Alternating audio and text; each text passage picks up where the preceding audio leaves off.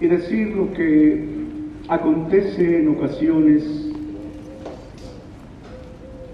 eh, en estos días el mundo religioso celebra la muerte y resurrección de Jesucristo. Y esos religiosos nos, nos cuestionan y critican porque dicen que nosotros no imitamos a Jesucristo en su vida. Es decir, ellos quieren que hagamos lo que ellos desean, que hagamos lo que ellos hacen en estos días. Pregunto a la iglesia, ¿qué hacen ellos? Una obra de teatro en donde alguno ocupa el lugar de Jesucristo y es crucificado otros golpean sus espaldas con puntas de acero porque están recordando a Jesucristo. Según ellos, lo están imitando. Y nosotros no hacemos ningún evento en estos días para recordar e imitar a Jesucristo. ¿Así lo debemos de imitar? Pregunto. Lo debemos de imitar en su ejemplo de vida. Lo debemos de recordar en su enseñanza. Recordar el propósito de su muerte y resurrección. Por tal motivo, vamos a hablar en esta mañana de la muerte y resurrección de Jesucristo Ojalá y mis hermanos pongan atención para que cuando los cuestionen sobre este asunto, contesten correctamente. Precisamente este día celebran algunos religiosos la resurrección de Jesucristo. Lamentablemente no la entienden. Tu hermano quiere invitarte a abrir tus Biblias en el libro del apóstol Juan, capítulo 2, del verso 13 en adelante. Voy a leer el 13 y se sientan y yo sigo leyendo. ¿De qué vamos a hablar? Te voy a pedir que me acompañes en la plática, que no me dejes solo, para que tu hermano vea si me estoy dando a entender. Dice así Juan 2.13.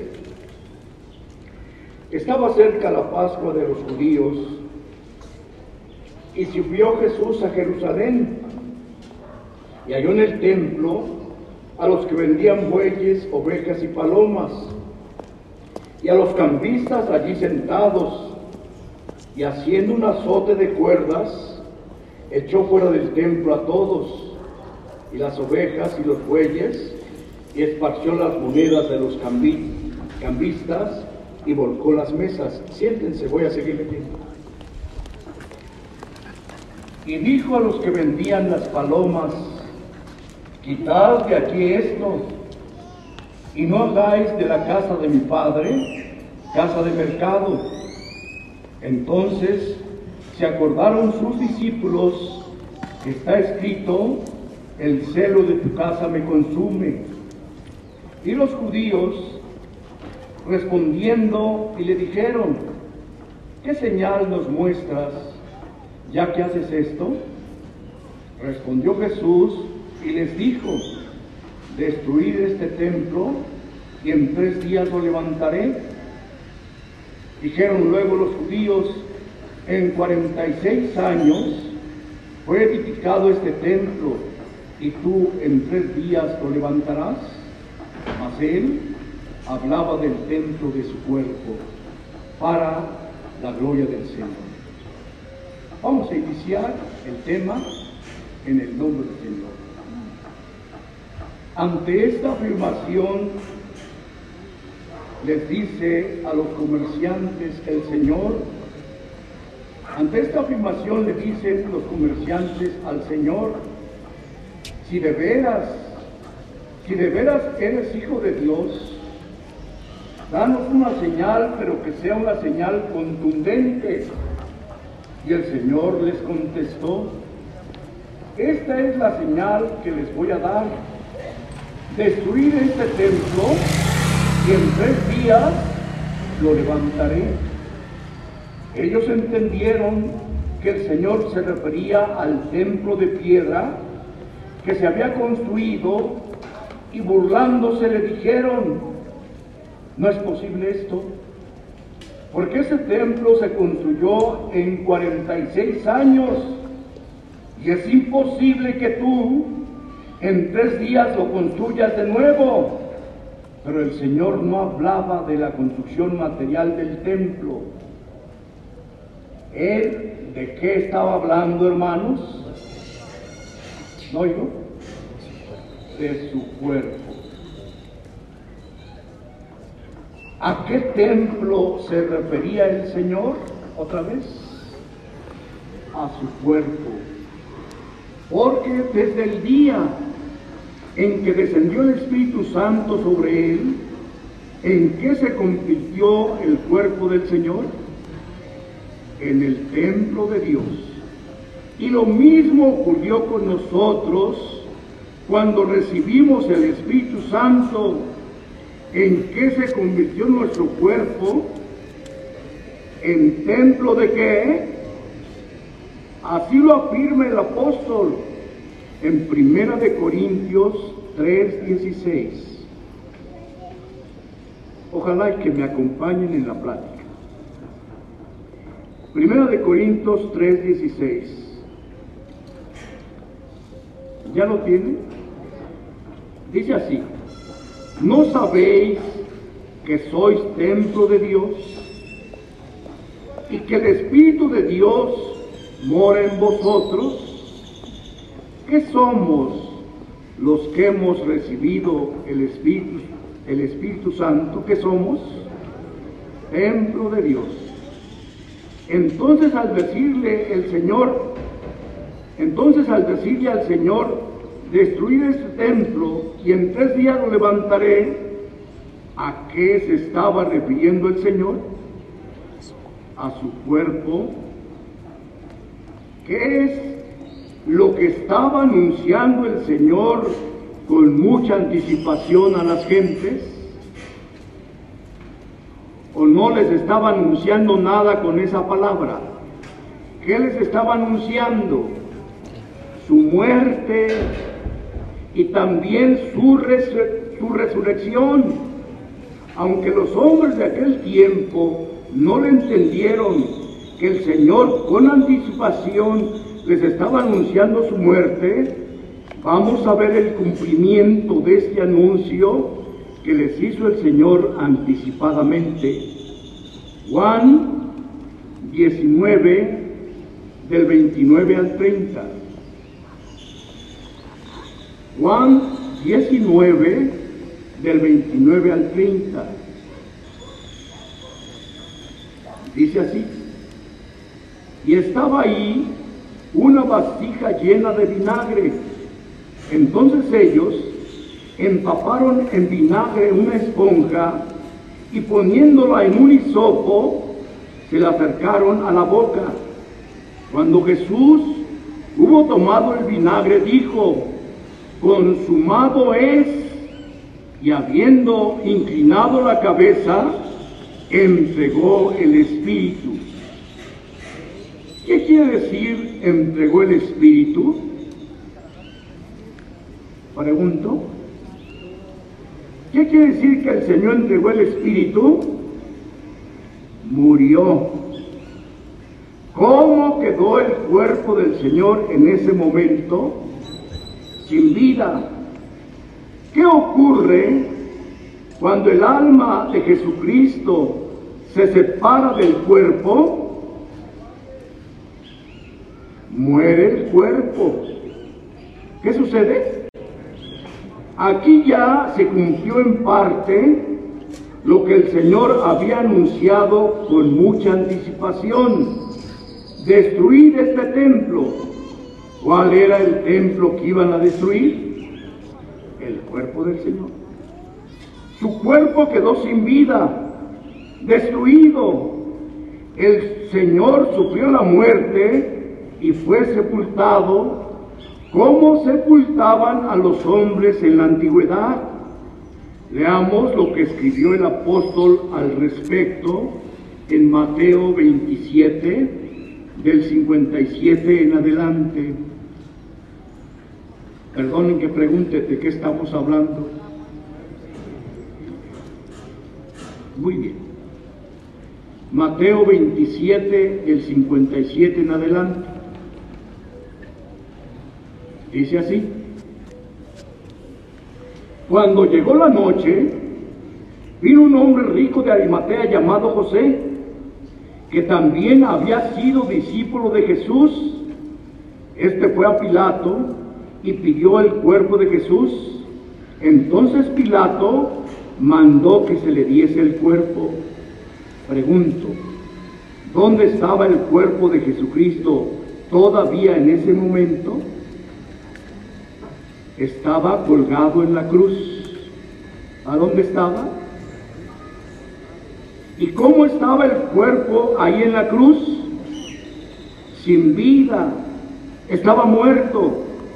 Versos 59 y 60. Y tomando José el cuerpo, lo envolvió en una sábana limpia y lo puso en un sepulcro nuevo que había labrado en la peña y después de hacer rodar una gran piedra a la entrada del sepulcro se fue. ¿Qué tenía preparado José de Arimatea, de Arimatea para el día de la muerte de su maestro? Un sepulcro José de Arimatea no era cualquier persona en el pueblo de Israel, no hermanos, era un hombre importante que tenía mucho dinero. Y los hombres pudientes, con mucha anticipación, preparan lo necesario para sus funerales. Así este hombre ya tenía preparado el lugar donde lo iban a sepultar era un sepulcro nuevo que nadie había autorizado. ¿A dónde quiso José de Arimatea que se preparara el sepulcro del Señor, hermanos? En una peña. ¿En qué? Él no quiso que se hiciera una excavación en la tierra, no, sino que en una enorme peña se labrara el sepulcro del Señor. ¿Qué hizo José de Arimatea con el cuerpo del Señor? Lo envolvió en una sábana limpia y ¿a dónde lo llevó? Lo sepultó en un lugar digno. Ya vimos dónde quedó el cuerpo del Señor ¿A dónde, hermanos? En un sepulcro nuevo preparado por José de Arimatea. ¿Cómo está el cuerpo del Señor en el sepulcro? Muerto. No mueve ni un dedo, está totalmente inerte. Oyes, y el alma del Señor Jesucristo también quedó inactiva. Entonces, ¿dónde fue el alma del Señor Jesucristo cuando salió de su cuerpo? Esto es muy importante entenderlo. Después de la muerte de Jesucristo, ¿a dónde se fue su alma o su espíritu? Vamos a verlo en Hechos 2.27.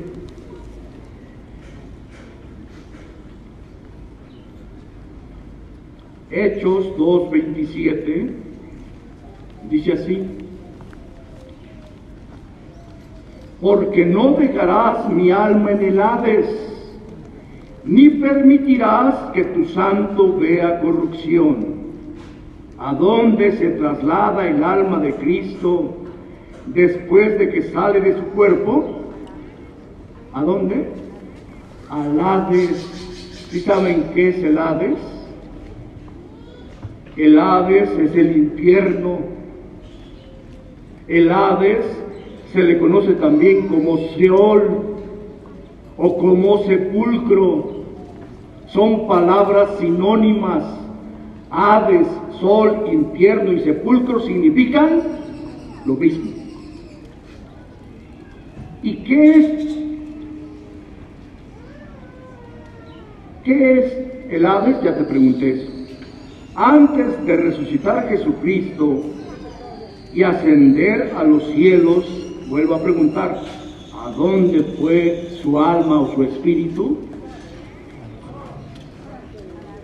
¿El alma de Cristo no murió? No. Fue al infierno y su cuerpo en ese momento, ¿a dónde permaneció? En el sepulcro, en el cual lo sepultaron. Están separados el cuerpo y el alma de Cristo por un momento, por unas horas, estarán así como separados. Separados. El alma de Cristo fue al infierno a cumplir una misión, ya que antes de que Cristo viniera al mundo, el infierno tenía encarceladas a todas las almas de los hombres, de justos y de injustos. Todos los que morían al separarse su alma antes de Cristo se iban al infierno. Preguntará alguno de ustedes, las almas de los justos, ¿por qué tuvieron que ir al infierno? Aunque creyeron en el Mesías y fueron aprobados en su fe, sin embargo el Señor no se manifestó en su tiempo. Y dice la escritura que no recibieron las promesas de Dios, únicamente las vieron de lejos y las saludaron. Hebreos 11:13. No sé si me estoy dando a entender. ¿De qué estamos hablando? Hebreos 11:13. Conforme a la fe, murieron todos estos sin haber recibido lo prometido, sino mirándolo de lejos y creyéndolo y saludándolo y compensando que eran extranjeros y peregrinos sobre la tierra. ¿Por qué no recibieron las promesas del Señor los que vivieron antes de Cristo y que tenían fe en su corazón? ¿Acaso fueron excluidos de la salvación? No. Todavía no era su tiempo. ¿Hasta cuándo iban a alcanzar esta salvación? Hasta que Cristo, hasta que viniera Jesucristo a la tierra y muriera y fuera sacrificado para que fueran perfeccionados ellos juntamente con nosotros. Preguntará algún hermano, bueno, ¿por qué las almas de los justos de la antigüedad tuvieron que irse al infierno si eran mujeres y hombres íntegros? Es que el camino al cielo estaba cerrado. ¿Cómo estaba el camino al cielo? Cerrado. ¿Quién era el que iba a abrir el camino al cielo? Cristo, nuestro amado y bendito Salvador, pero hasta que Él viniera. Él tiene la preeminencia en todo. Así lo reveló el apóstol Pablo en Hebreos 10, 19 y 20. Hebreos 10, 19 y 20. Dice así. Así que hermanos, teniendo libertad para entrar en el lugar santísimo por la sangre de Jesucristo, hasta cuando se iba a abrir la entrada al lugar santísimo, hasta que fuera derramada la sangre de Jesucristo. Y al derramarse su sangre, se iba a abrir un camino nuevo para ingresar al reino de los cielos. Así lo reveló el apóstol en Hebreos 10:20. Por el camino nuevo y vivo que Él nos abrió a través del velo, esto es de su carne. ¿Quién abrió ese camino nuevo para entrar al cielo? Cristo. Antes de que viniera Cristo y muriera y resucitara, ¿cómo estaba ese camino? ¿Quién podía entrar al cielo? Nadie. Ni las almas de los hombres de fe, ni las almas de los que eran desobedientes. Nadie podía entrar al cielo. ¿A dónde se iban todos? Al Hades. Entonces, el primero que entró al cielo, ¿quién es? Cristo, nuestro amado y bendito Salvador. Por este motivo, el Señor manifiesta con toda claridad en Juan 3, 13.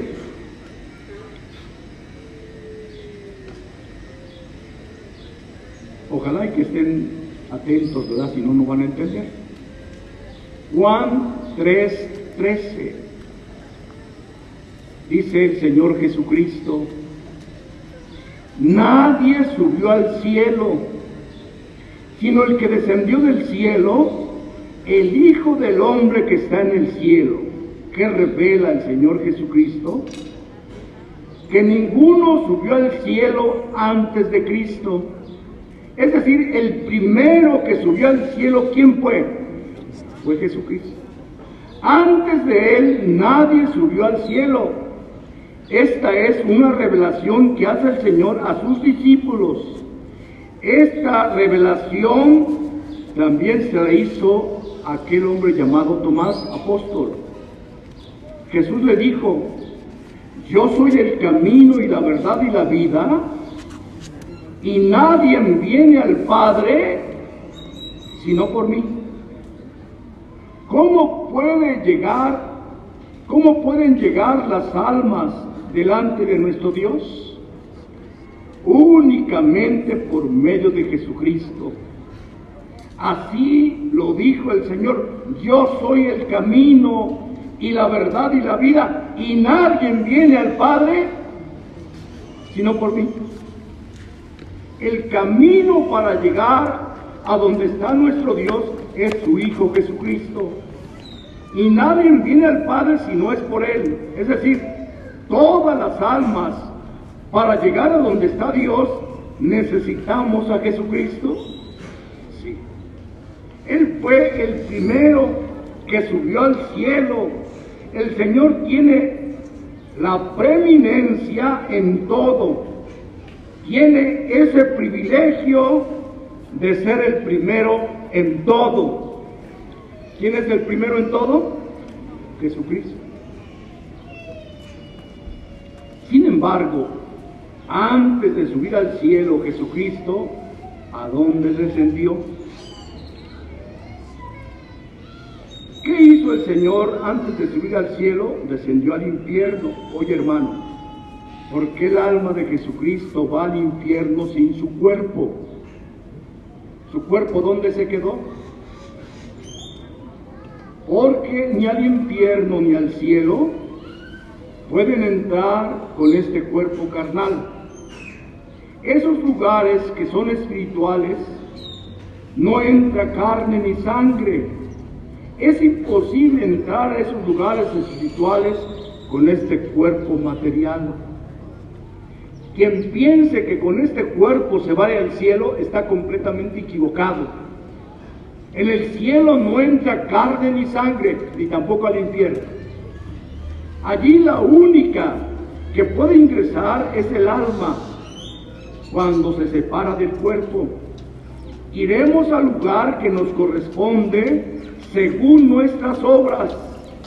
Y este cuerpo que tanto cuidamos regresará a la tierra de donde fue tomado.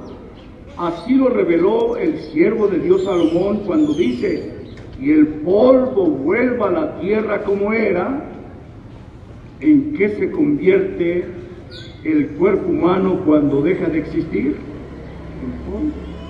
Y el polvo vuelva a la tierra como era, y este suceso, el cuerpo se va a volver polvo, le ocurrirá a todos los hombres.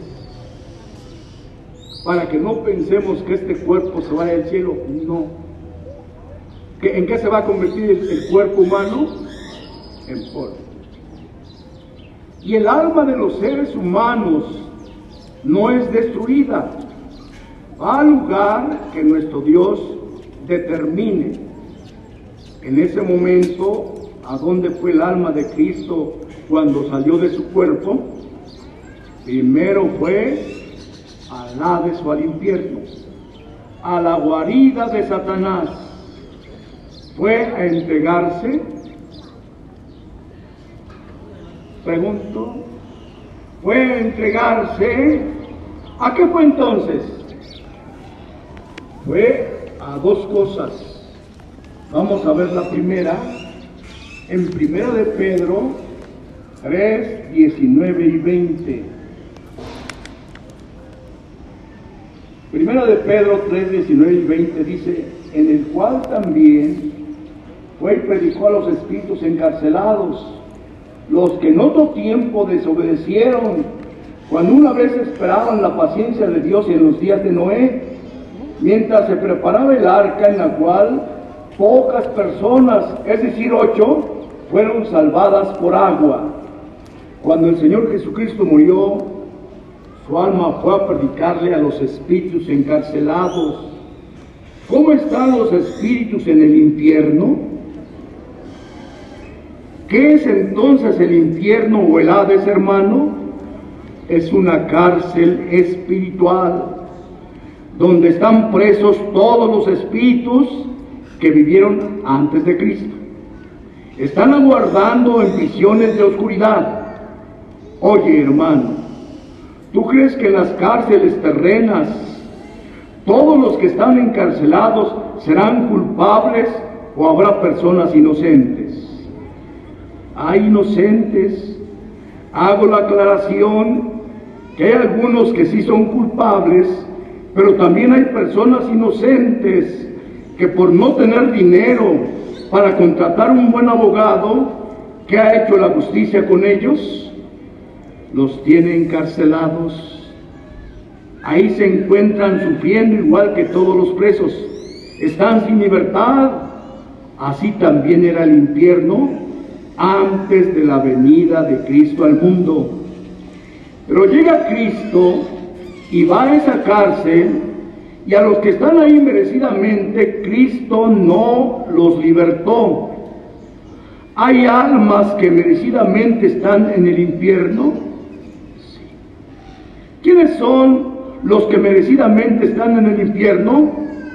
Los que fueron desobedientes a los enviados de Dios. Así lo dice el apóstol en primera de Pedro 3, 19 y 20. Lo cual también fue y predicó a los espíritus encarcelados, los que en otro tiempo desobedecieron. ¿Cómo era? Cuando una vez esperaban la paciencia de Dios en los días de Noé, mientras se preparaba el arca en la cual pocas personas, es decir, ocho, fueron salvadas por aguas. Los que vivieron en el tiempo de Noé, en los días del, diluvio, ¿por qué murieron? Te acordarás que fue por no aceptar al pregonero de justicia. ¿Quién era el pregonero de justicia? Cuando él les predicaba, lo aceptaron, hasta se burlaron de él, no le creyeron. Antes que hicieron, lo rechazaron. No creyeron en la predicación de Noé y por ser desobedientes al cielo de Dios Noé, ¿a dónde fueron lanzadas sus almas? Y sus cuerpos quedaron allí en el lago muertos, pero sus almas, ¿a dónde fueron?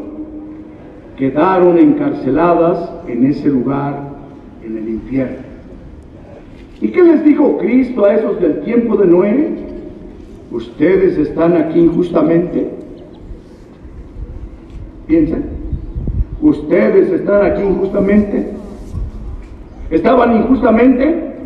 ¿Por qué estaban? ¿Cómo eran todas esas personas? Y se burlaban del siervo de Dios Noé. ¿Por qué no la sacó el Señor de allí? Pues por rebeldes, por desobedientes.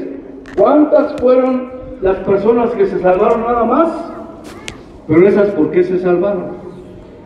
Porque esas sí obedecieron al siervo de Dios Noé. ¿Y las otras? ¿Qué les pasó, hermanos?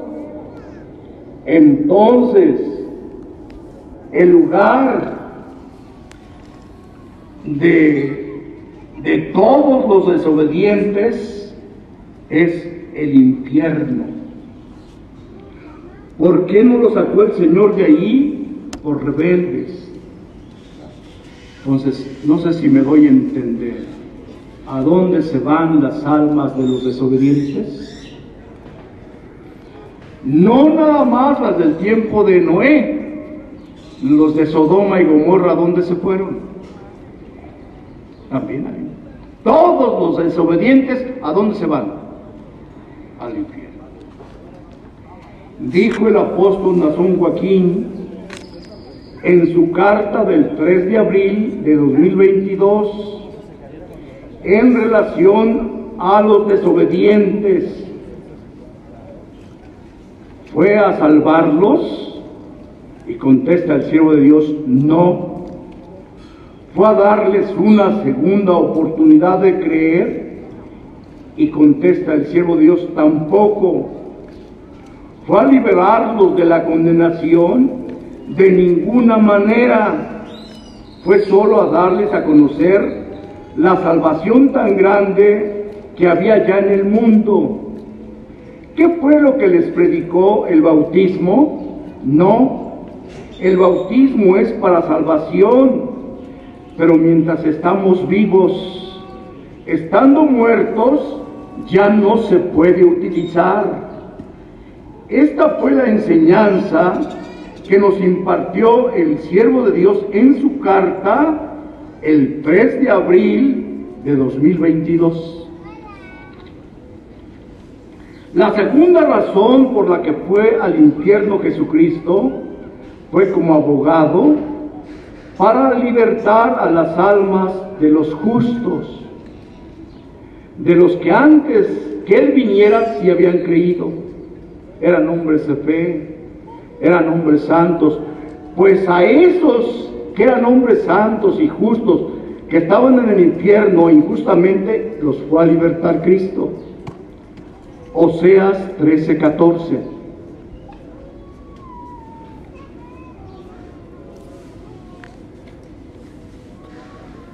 Oseas 13:14 dice, de la mano del Seol los redimiré, los libraré de la muerte.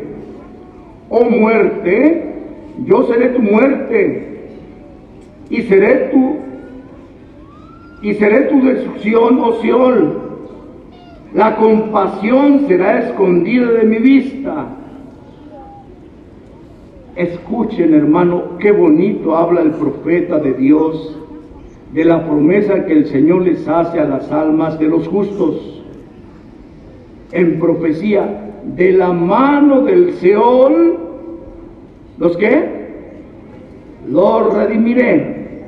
¿Qué quiere decir redimirlos? ¿Qué entiendes por redimirlos? ¿Rescatarlos? ¿Liberarlos? ¿Quién es el único que tiene ese gran poder superior al que los tenía agarrados, el Señor Jesucristo. Y Él es el, y Él es el mismo que promete que de la mano del Seol lo redimirá. ¿De qué manera? ¿De qué manera Cristo vino a redimir las almas de los justos, de los que estaban en el infierno? ¿De qué manera lo hizo, hermanos? ¿A dónde tuvo que ir, hermanos? ¿O al infierno para qué, hermanos? Para poderlos liberar. Porque las almas de todos no fueron compradas ni con oro ni con plata. ¿Con qué fueron compradas? Con la sangre de Jesucristo. Así que hermanos, teniendo amplia entrada en el santuario hermoso de Dios, pero es por la sangre preciosa de Jesucristo, por el camino nuevo que Él nos abrió. Entonces, hermano, ¿quién es el Salvador de todos? Jesucristo, nuestro amado y bendito Salvador, Él nos librará de la muerte. ¿A qué desciende el Señor al infierno? Desciende a redimir, a libertar. ¿A quiénes? A todos los que están en el infierno. ¿A quienes únicamente va a liberar? Aquellos que murieron y que antes de morir fueron aprobados en su fe. Por eso dice el apóstol Pablo en Hebreos 11, 39 al 40. ¿De qué estamos hablando? Hebreos 11, 39 y 40. Y todos estos, aunque no alcanzaron buen testimonio mediante la fe, no recibieron lo prometido, proveyendo Dios alguna cosa mejor para nosotros, para que no fuesen ellos perfeccionados aparte de nosotros. Quiero decir, los antiguos antes de Cristo, aunque eran hombres buenos y santos, no habían sido perfeccionados. El que viene a perfeccionarnos a todos es Jesucristo, con su sangre preciosa. No sé si me di a entender. ¿Quién es el que nos perfecciona a todos? Pero a través de qué, hermanos? De su sangre preciosa. Así podrá haber personas buenas y íntegras, pero mientras no se bauticen en la sangre de Cristo, ¿se van a salvar? No. ¿Quién perfecciona todo eso? Jesucristo, a través del bautismo. Pero como Dios todavía no mandaba al Mesías, esas almas no podían salir del infierno. ¿Hasta cuándo, hermanos? Hasta que llegó Jesucristo. Murió y resucitó y entonces fue al infierno a rescatar las almas de los santos, de los hombres de fe. No sé si me doy a entender. Aunque cueste trabajo creerlo, pero tenemos que hablar la verdad, porque nuestra iglesia es la iglesia del Dios vivo, columna y apoyo de la verdad es que todas las almas antes de Cristo, antes que Cristo viniera al mundo, al separarse de su cuerpo, se iban al infierno. Y esto lo afirma el siervo de Dios Job. Job 10, 21 y 22. Veamos este texto porque es muy interesante.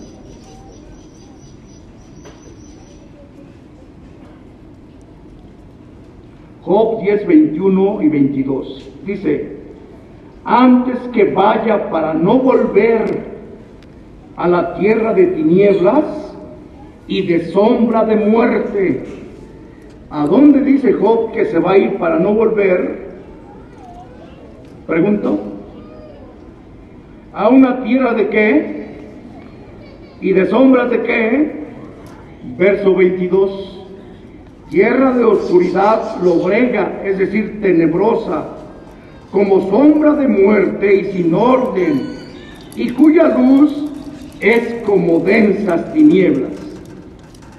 ¿A dónde estará esa tierra? ¿A dónde se va el Job cuando muera? ¿Donde no hay luz? ¿Cómo le llamaban a esa tierra los antiguos? El Hades. ¿Qué es el Hades? El infierno. Allí va el Job cuando parta de este mundo. Él mismo lo está diciendo. Eso es difícil de aceptarlo para muchos hermanos, que las almas de los santos andes de Cristo, ¿a dónde se iban? Aunque cueste trabajo creerlo, pero tenemos que hablar la verdad. Y la verdad es que todas las almas antes de Cristo viniera, al separarse de su cuerpo, ¿a dónde se iban? Analicemos las palabras de otro siervo de Dios llamado David lo que publicó en esta porción de la escritura, Salmo 71.20. Salmo 71.20. Velo porque es importante el texto. Tú que me has hecho ver muchas angustias y males, volverás a darme vida y de nuevo me levantarás de los abismos de la tierra observa la hermosa esperanza y seguridad de David que le expresa al Señor en esta porción de la Escritura. Tú que me has hecho ver muchas angustias y males, volverás a darme vida y de nuevo me levantarás de los abismos de la tierra. Esa era la seguridad y esperanza en la que vivía el siervo de Dios David.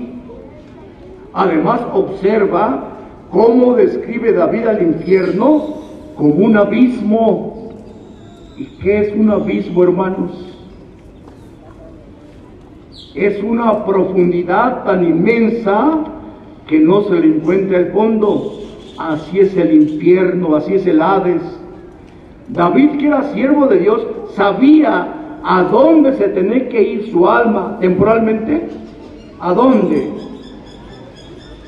Y ahí tenía que permanecer con los que estaban encarcelados por un tiempo.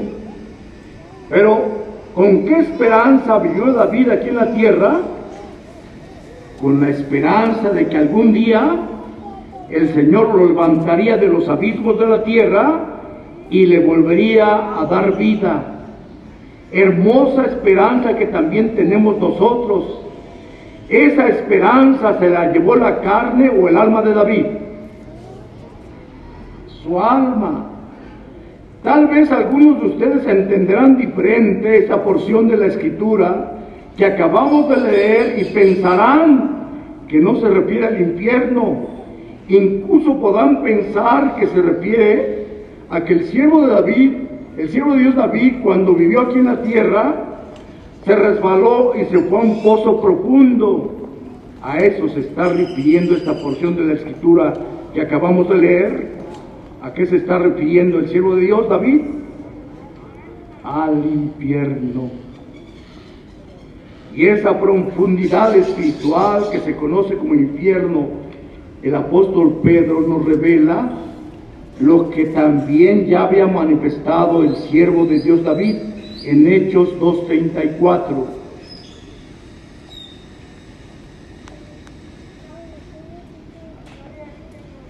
Hechos 2.34, me estoy yendo rápido porque el tiempo se me fue. ¿Ya lo tienen? Porque David, ¿cómo dice? Porque David no subió a los cielos, pero él mismo dice, dijo el Señor a mi Señor, siéntate a mi diestra ¿Qué está declarando el apóstol Pedro en esta parte de la escritura en relación a David? Díganlo, hermanos, por favor. ¿Que David qué? No subió al cielo. Entonces, ¿dónde se fue su alma primeramente? Es lo mismo, esto mismo lo dijo el apóstol de Jesucristo, Nazón Joaquín García, el 3 de abril de 2020, 22, perdón. Dijo en su carta, ¿cuántos hombres antes de Jesucristo murieron y no pudieron acceder al reino de los cielos? Y contesta, todos. ¿Cuántos otros santos hombres murieron y no entraron al reino de los cielos directamente? Y contesta, todos los profetas y siervos de Dios que vivieron antes de Él. Nadie, nadie antes de Cristo pudo entrar al cielo. ¿Por qué? ¿Cómo estaba el cielo? ¿Quién era el único que podía abrir ese lugar? ¿Cuándo lo abrió? A través de su sacrificio, de su sangre preciosa, abrió una senda hacia dónde? Entonces, ¿por qué los antiguos antes de Cristo no podían ir al cielo, hermanos? Estaba cerrado, ¿Quién de los profetas, llamemos al apóstol, digo a David, a Moisés, a Isaías, a Jeremías, quién de los apóstoles, Pedro, Pablo, Juan, quién de ellos podía abrir ese lugar? ¿Quién era el único que sí podía abrir? Y si uno de ellos se hubiera puesto en sacrificio, hubiera dado su vida, para que entráramos al cielo, Dios lo hubiera aceptado. ¿Quién era el que estaba anunciado para esta bendición? Nada más. Entonces te fijas la grandeza de Jesucristo. ¿Por quién tenemos vida todos nosotros? ¿Por quién tienen salvación todos los antiguos? Nada más por Jesús. Nada más. Dijo el Señor, y ya se los leí, que ninguno subió al cielo antes que Él. Es decir, que el primero que subió al cielo, ¿quién fue? Y antes de Él, ¿quién subió? El apóstol Pablo también lo dice en Efesios 4, del 8 al 9.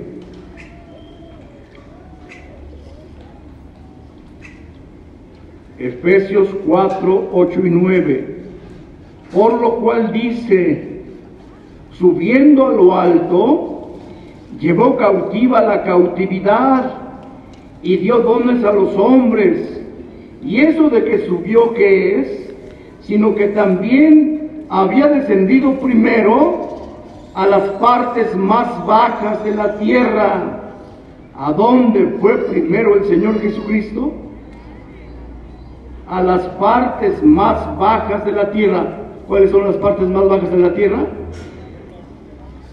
Por esta razón, como testimonio, cuando el velo del templo se rasgó en dos y muchos cuerpos de los santos que habían dormido se levantaron de sus sepulcros y aparecieron a muchos después de la resurrección de Jesucristo, Así lo revela el apóstol Mateo en el capítulo 27, versículos 51 al 53.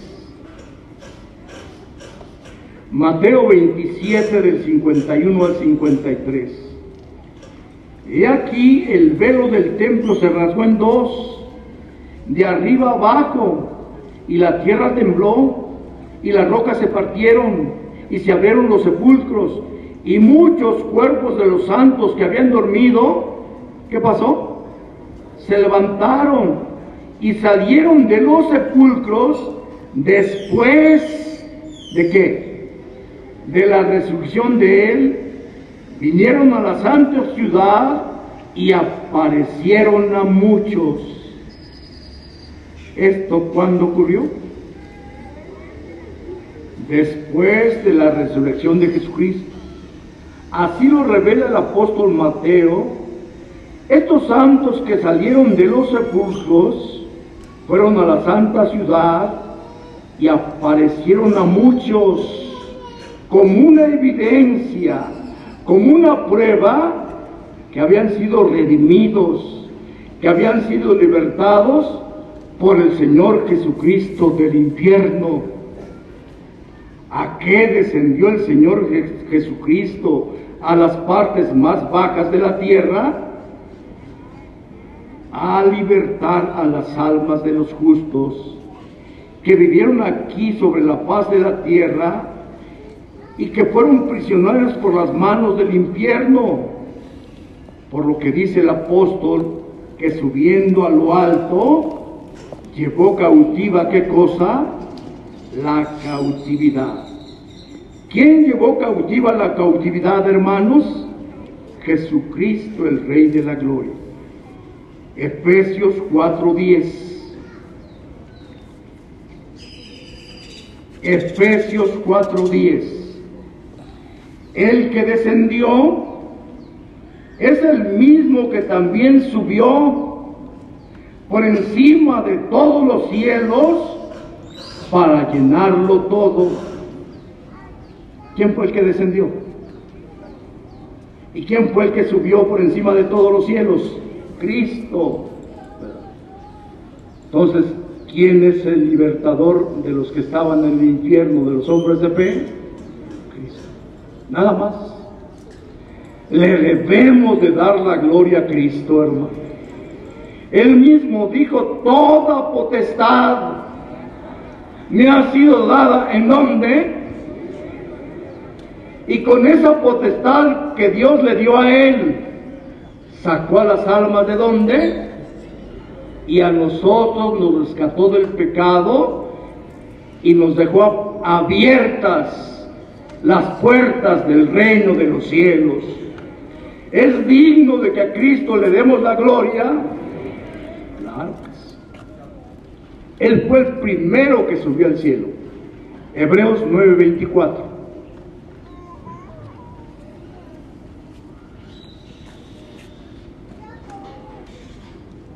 Porque nuestro Cristo en el santuario hecho de mano, figura del verdadero sino en el cielo mismo, para presentarse ahora por nosotros ante Dios.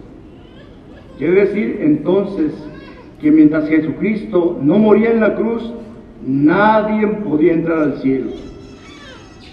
Había un velo que ocultaba ese camino, que no permitía la entrada al lugar santo.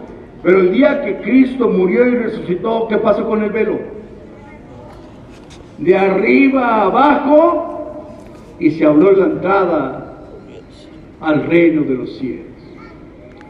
Ese velo es su carne, es la derramación de su sangre, con el cual nos abrió la entrada a dónde, hermanos? Al reino de los cielos. Entonces, ¿quién es el que venció la muerte? ¿Quién fue el que venció al infierno? ¿Quién fue el que venció el imperio del diablo? ¿Cómo es Cristo?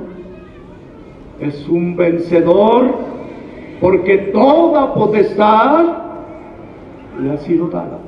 ¿En dónde? ¿Y a dónde más, hermano? Apocalipsis 1.18.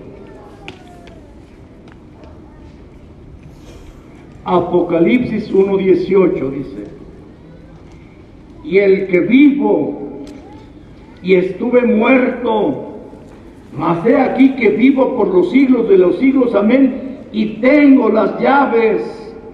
¿Qué tiene? ¿Las llaves de qué? Tengo las llaves de la muerte y del Hades. ¿Qué es lo que tiene Jesucristo actualmente en su poder?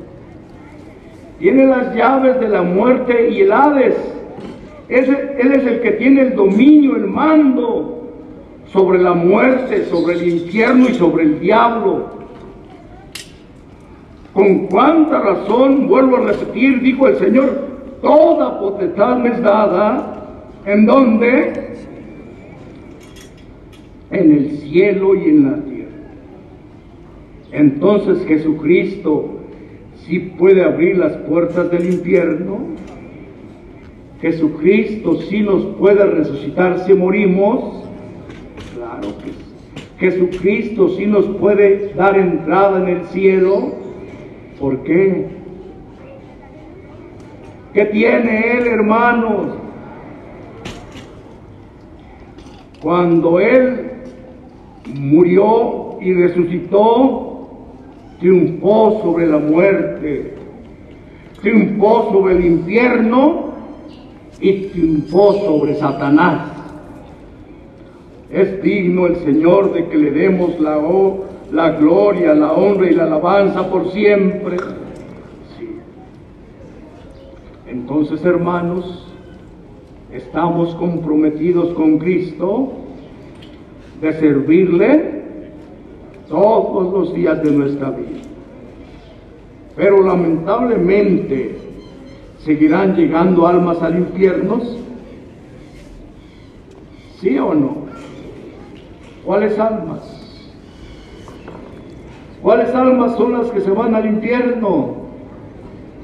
Las de los desobedientes, las de los rebeldes y las de los incrédulos. Cristo dijo, y de predicar el Evangelio a toda criatura. El que creyere y fuere bautizado, mas el que no creyere, ¿a dónde se van a ir estas almas que no creen? Al infierno. Ahora Cristo es el que dice, este se va para el infierno y este se viene a descansar conmigo al cielo porque Cristo es el que domina todo. Ya vimos lo que hizo el alma de Cristo cuando se separó de su cuerpo. ¿A dónde fue? Y después que sale del Hades, ¿a dónde se va? ¿A dónde? No. Después de que sale del infierno, se va por su cuerpo. ¿A dónde se fue? Vamos a verlo, a ver si nos da tiempo. Lucas 24, 1.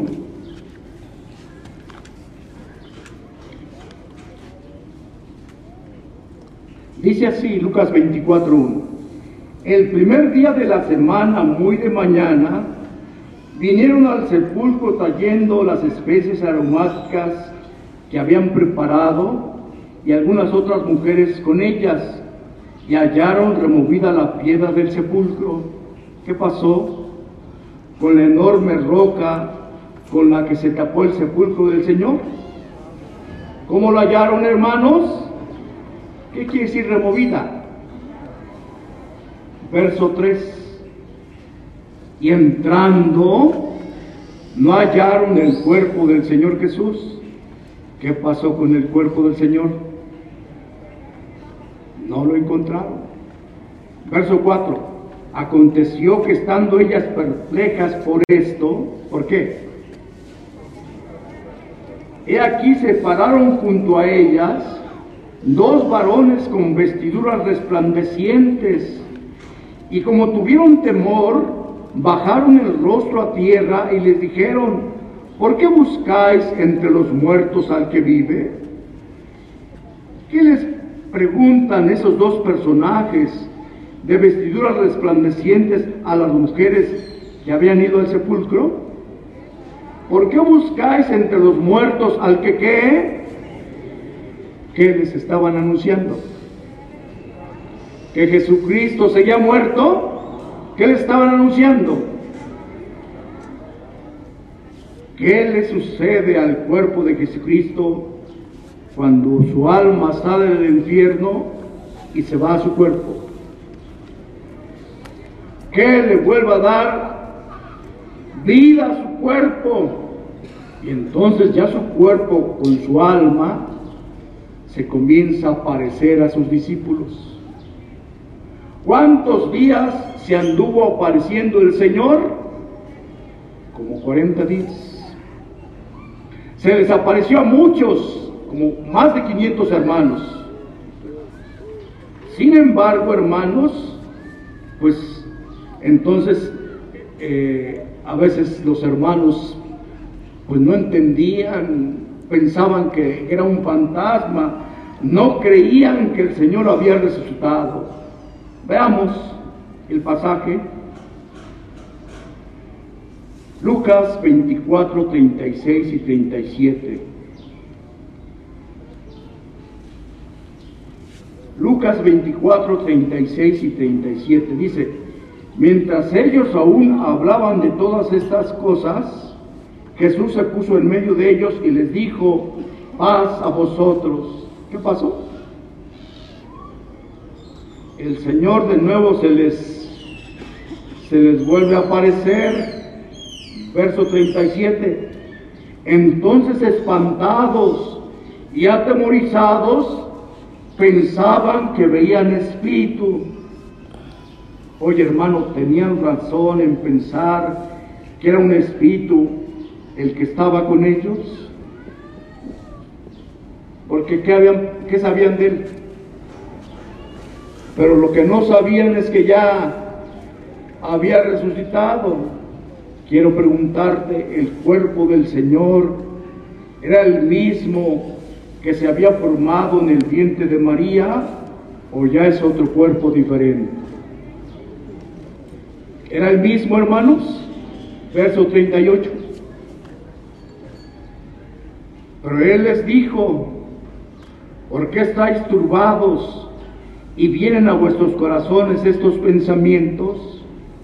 Mirad mis manos y mis pies, que yo mismo soy. Palpad y ved, porque un espíritu no tiene carne ni huesos, como veis que yo tengo. ¿Por qué les dice el Señor, mirad mis manos? ¿Qué le había pasado a las manos del Señor antes de morir? Fueron traspasadas por los clavos que metieron sus calumniadores. ¿Y qué vieron en las manos y en los pies del Señor sus discípulos? Las marcas de los clavos. Él les decía, yo mismo soy. No es un espíritu. El que ustedes están viendo es mi cuerpo que ustedes pueden palpar y ver. Un espíritu no tiene ni carne ni huesos como veis que yo tengo. Verso 40. Y diciendo esto, les mostró las manos. ¿Qué les mostró? Les mostró las manos y los pies. Y como todavía ellos de gozo no creían y estaban maravillados, les dijo, ¿tenéis aquí algo que comer? ¿Qué les estaba pidiendo?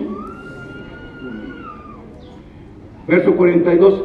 Entonces le dieron parte de un, un pez asado y un panal de miel, y él tomó y comió delante de ellos. Pregunto, ¿para qué se puso a comer delante de ellos? ¿De qué quería el Señor que estuvieran seguros que Él había resucitado? Cristo murió, es cierto, pero al tercer día resucitó se apareció a sus discípulos 40 días y a dónde subió. Quiero preguntar, ¿subió con este cuerpo carnal? No, vamos a verlo. Apocalipsis 1.12 en adelante. A ver si nos da tiempo. Apocalipsis 1.12 en adelante.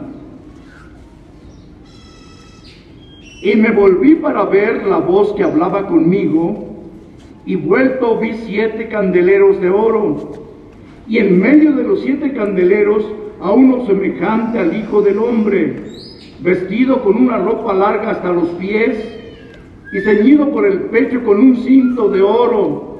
Su cabeza y sus cabellos eran blancos como la blanca lana, como nieve, sus ojos como llamas de fuego y sus pies semejantes al bronce bruñido refulgente como un horno, su voz como estruendo de muchas aguas. Tenía en su diestra siete estrellas, De su boca salía una espada aguda de dos filos y su rostro era como el sol cuando resplandece en su fuerza. Pregunto, ¿era el mismo cuerpo con el que estuvo en la tierra? ¿Cómo era su cuerpo ahora? Glorificado, glorioso, inmortal. Verso 17. Cuando le vi, caí como muerto a sus pies. Y él puso su diestra sobre mí, diciéndome, no temas, yo soy el primero y el último, y el que vivo y estuve muerto, mas he aquí que vivo por los siglos de los siglos, amén. Y tengo las llaves de la muerte y de la... Era el mismo cuerpo. ¿Cómo era ese cuerpo? Glorioso, porque a ese cielo no entra carne ni sangre. Nosotros, si somos fieles, tenemos derecho a dos cuerpos un cuerpo ya lo tenemos para vivir aquí.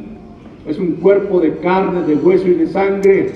Pero si somos fieles, cuando el Señor nos llama a cuentas o cuando Él aparezca en las nubes, este cuerpo carnal, cuando vaya subiendo, va a ser transformado, va a ser cambiado. Lo voy a leer en Primera de Tesalonicenses 4:17. Primera de Tesalonicenses 4:17 dice así, luego nosotros, los que vivimos, ¿a quiénes se refiere? Luego nosotros, los que vivimos, los que hayamos quedado, ¿a dónde? En la tierra. ¿Qué pasará con los que estén viviendo en la tierra en ese momento y hayan sido fieles a Dios? Dice, serán arrebatados juntamente con ellos en las nubes para recibir al Señor en el aire y así estaremos siempre con el Señor. Será algo grandioso y maravilloso. Seremos levantados por Jesucristo si somos fieles, pero no seremos arrebatados en el aire con este cuerpo humano. ¿Qué le va a pasar a este cuerpo humano? En un abrir y qué. ¿Qué quiere decir abrir y cerrar de ojos? En un momento, este cuerpo carnal va a caer como si fuera un vestido viejo. Y entonces se nos dará el otro cuerpo como un vestido nuevo para vivir en el cielo. Pero ¿qué necesitamos? Ser fieles a Dios. Hay más cosas, pero el tiempo se me fue. No sé si me di a entender. ¿De qué hablamos, hermanos? De la muerte y resurrección de Cristo. ¿Necesitamos hacer como los religiosos un teatro de la muerte de Cristo? No, eso es una burla nada más. Espero que sea para la gloria del Señor.